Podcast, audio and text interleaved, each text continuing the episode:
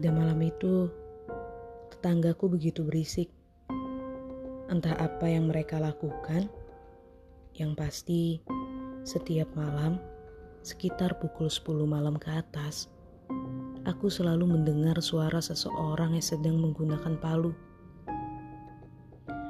Bunyinya begitu mengganggu tidur malamku. Bahkan, suara itu akan mereda sekitar pukul 12 malam di mana pada waktu yang sama aku juga baru bisa tertidur dengan lelap. Hal itu terus terjadi sampai sebulan lamanya. Bahkan teman kuliahku yang sedang menginap di rumahku untuk mengerjakan tugas kelompok kami juga mendengar apa yang aku keluhkan selama sebulan terakhir. Dia pun bertanya kepadaku, "Sedang membuat apa sih tetanggamu itu? Malam-malam gini mengganggu orang saja." Aku yang mendengar pertanyaannya hanya menjawabnya dengan mengangkat kedua bahuku. Seolah mengatakan pada temanku bahwa aku juga tidak tahu apa yang sedang mereka lakukan setiap malam di rumahnya. Hingga pada akhirnya, di hari terakhir temanku menginap di rumahku, dia tidak lagi mendengar tetanggaku yang menggunakan palunya untuk membuat sesuatu itu. Suara berisik yang menggangguku dan dia hilang seketika.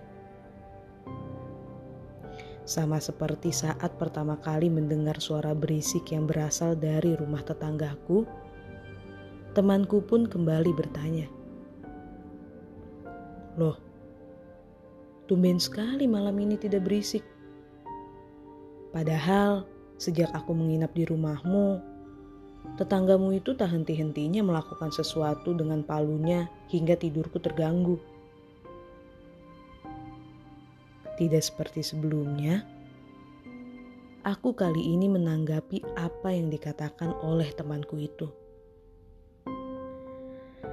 Ya, mungkin dia sudah lelah mengganggu orang lain. Iya sih, betul juga apa yang kamu katakan. Tapi, kok aku merasa aneh ya? Aneh. Aneh kenapa? Tanyaku. Ya, aneh aja. Soalnya tiba-tiba aja gitu suara berisiknya hilang. Jadi hening seketika. Padahal kemarin malam tetanggamu masih begitu berisik dengan palunya itu.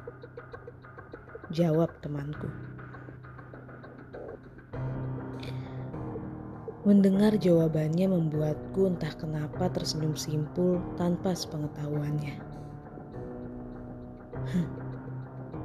Sudahlah, tidak usah difikirkan.